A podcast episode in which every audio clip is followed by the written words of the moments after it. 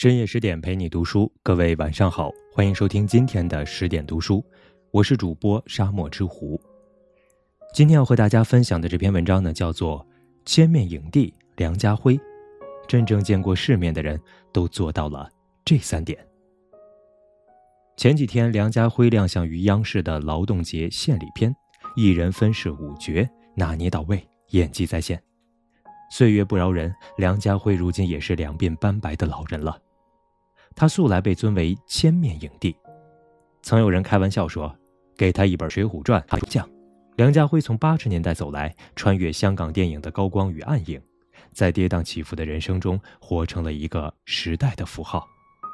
他尝过命运的甜头，也扛得住命运的摧残。他见识过花花世界，也守得住干净的本心。他爱拍戏。却不仅仅是个演员。梁家辉让我们看到了真正见过世面的人是什么样。能享受最好的，也能承受最坏的。俗话说：“祸兮福之所倚，福兮祸之所伏。”福祸相依，苦乐相伴是人生的常态，而这一点在年轻时的梁家辉身上格外显眼。他的演艺生涯中有过三次大起大落，曾攀拔至顶端，也曾跌落深谷。然而，无论际遇如何，他始终像一条平稳的河，流过人生里的沟沟坎坎。第一次起伏出现在他刚出道那会儿。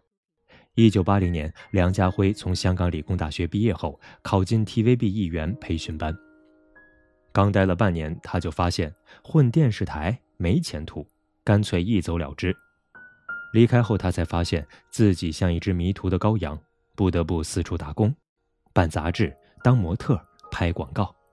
这样的日子一过就是两年多，直到1983年被大导演李汉祥发掘，梁家辉才算正式出道。那年，他被李汉祥带去北京拍《垂帘听政》，出演孱弱无能的咸丰帝。没想到这部电影让二十六岁的梁家辉一举拿下金像奖最佳男主角，还让他成为最年轻的影帝。但很快，梁家辉去北京拍戏的事就引起了台湾投资方的不满，而又因拒写悔过书被台湾当局封杀。但梁家辉却没有就此沉沦，他去铜锣湾夜市摆摊儿卖皮带、卖手镯，大声叫卖，即使被人认出来，他也大大方方承认。这算他人生的第二次起伏，而第三次就来得更猛烈了。几年后的一九九二年，法国导演让·雅克阿诺选中梁家辉拍摄了电影《情人》。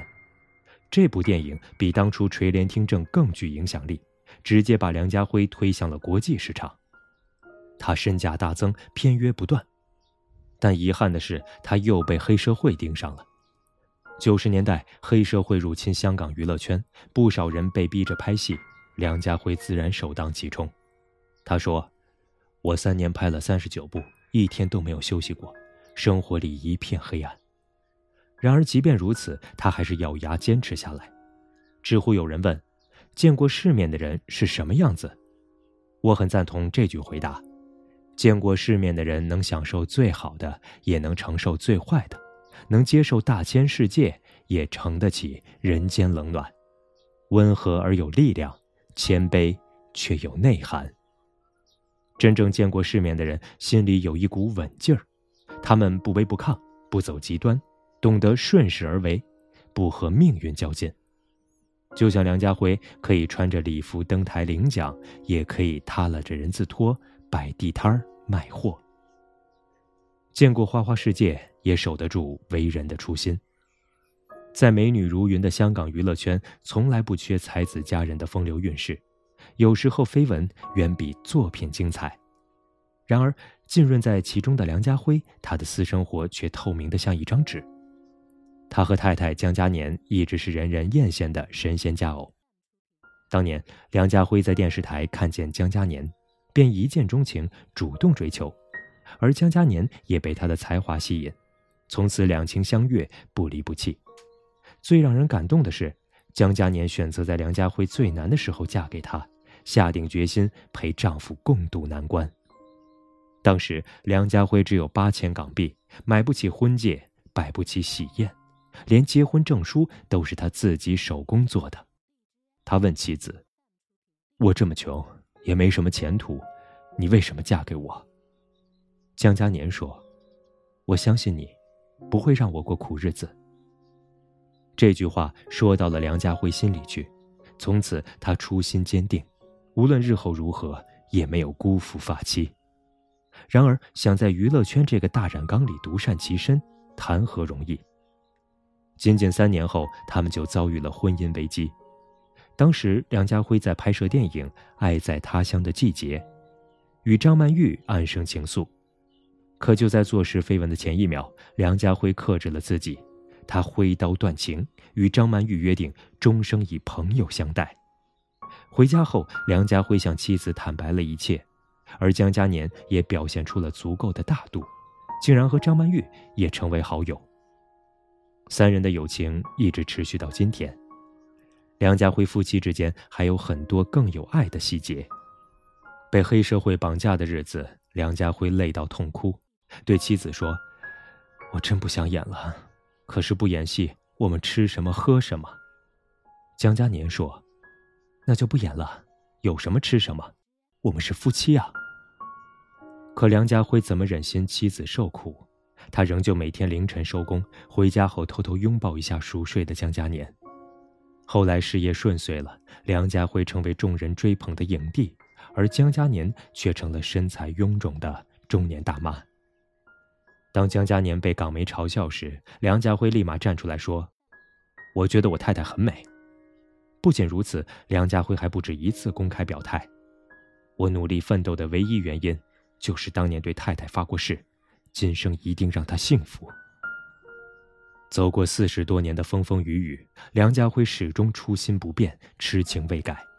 大千世界五彩缤纷，充满了诱惑与假象。真正见过世面的人不会轻易沉沦，他们能收束自我，克制欲望，坚守底线。经历越多，就越懂得珍惜；见识越广，就越不会迷失自己。读万卷书，行万里路。梁家辉作为四获金像奖的影帝，为我们留下了很多经典的荧幕形象：王家卫《东邪西毒》里风流倜傥的黄药师，刘镇伟《东成西就》里耍宝卖乖的段王爷，寒战中亦正亦邪的警察，齐王里一贫如洗的失败者，还有《新龙门客栈》里儒雅多情的周淮安。无论哪类角色都能很好的嵌入梁家辉的身体，被他演活。连周润发都说：“别人演得了的戏，我基本能演；我能演的戏，别人不一定能演。只有梁家辉，他能演的戏，我未必能演。”然而，梁家辉可不仅仅是个演员，他是散文家，在报刊《挥笔而就》的专栏上谈笑风生二十年，还出过一本书《我对你说》。记录了自己多年的读书心得。他爱读书，从古典文学到当代经典，从四大名著到连载漫画，梁家辉来者不拒，一有空就看个不停。或许正是因为多年的文学积淀，梁家辉曾作为国宝守护人亮相过第一季《国家宝藏》。读万卷书，行万里路，梁家辉可不只满足于书海畅游。二零零五年，他跟着香港一支科考队去南极考察，从阿根廷出发，经过季风带时，三十多英尺的巨浪打来，梁家辉的船在海啸般的风浪中颠簸了三天，才抵达南极。从此，他有了另一个标签：亚洲影史圈中第一个登上南极的人。每当提起此事，梁家辉都笑着摇摇头说：“嗨，要不是年纪大了，我还想去北极。”爬珠峰呢？看书识人，欣赏风景，增长阅历。演过上百个角色后，梁家辉也活出了千面人生。很喜欢马东的一句话：“我们的人生往往因为看见一条船而忽略了一条河。”初入社会的时候，时常听人抱怨，抱怨这个世界的假恶丑，抱怨这个社会没有诗和远方，因为我们没见过北极光。也不知道基拉韦厄火山的壮观，不知道只是因为看不到，不代表不存在。人人都想见世面，可不读书、不思考、不走得远点儿、不挑战自己，又哪来的见识与感悟？努力增加生命的体验，哪怕只是看了一本书，只是做了一次短暂的远足，也好过在躺平中耗光时间。很喜欢这样一句话：真正见过世面的人，品得了红酒西餐，也吃得了路边摊儿，能穿高跟鞋穿行于都市，也能穿平底鞋漫步于乡间。他们享受过最好的，也可以接受最坏的，可以高处，也可以低就。如果让我说，见过世面的人还懂得于纷扰中守住本心，于忙碌中坚持奔跑。就像梁家辉，无论命运如何，他总能圆润且清醒的与这个世界相处。人生并非坦途，际遇随风流转，愿我们看遍人间风景。也能护自己周全，与朋友们共勉。好了，这就是今天的十点读书。更多美文，请继续关注十点读书，也欢迎把我们推荐给你身边的朋友和家人，一起在阅读里成为更好的自己。我是主播沙漠之狐，我们下期再见。